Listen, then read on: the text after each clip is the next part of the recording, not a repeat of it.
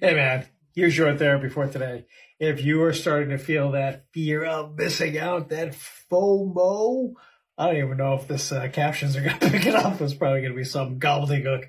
FOMO, the fear of missing out. So I'll just say that from now on. If you are experiencing that, then it's probably important for you to focus on the things that you are doing now, the things that you are grateful for.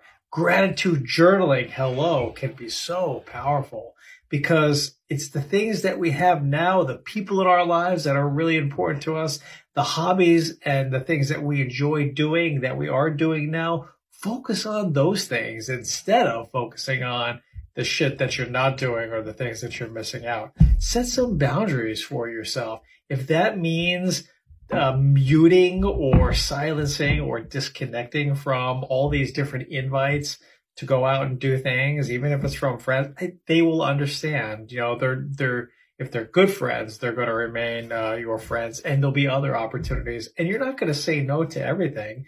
You're just going to choose to prioritize self care, self compassion, doing the things that you really enjoy over those other things. So, anyway, I hope this little short series helped.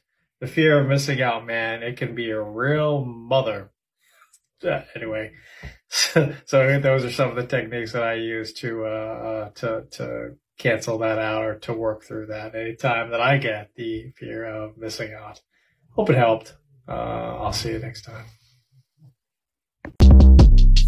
Shortcast Club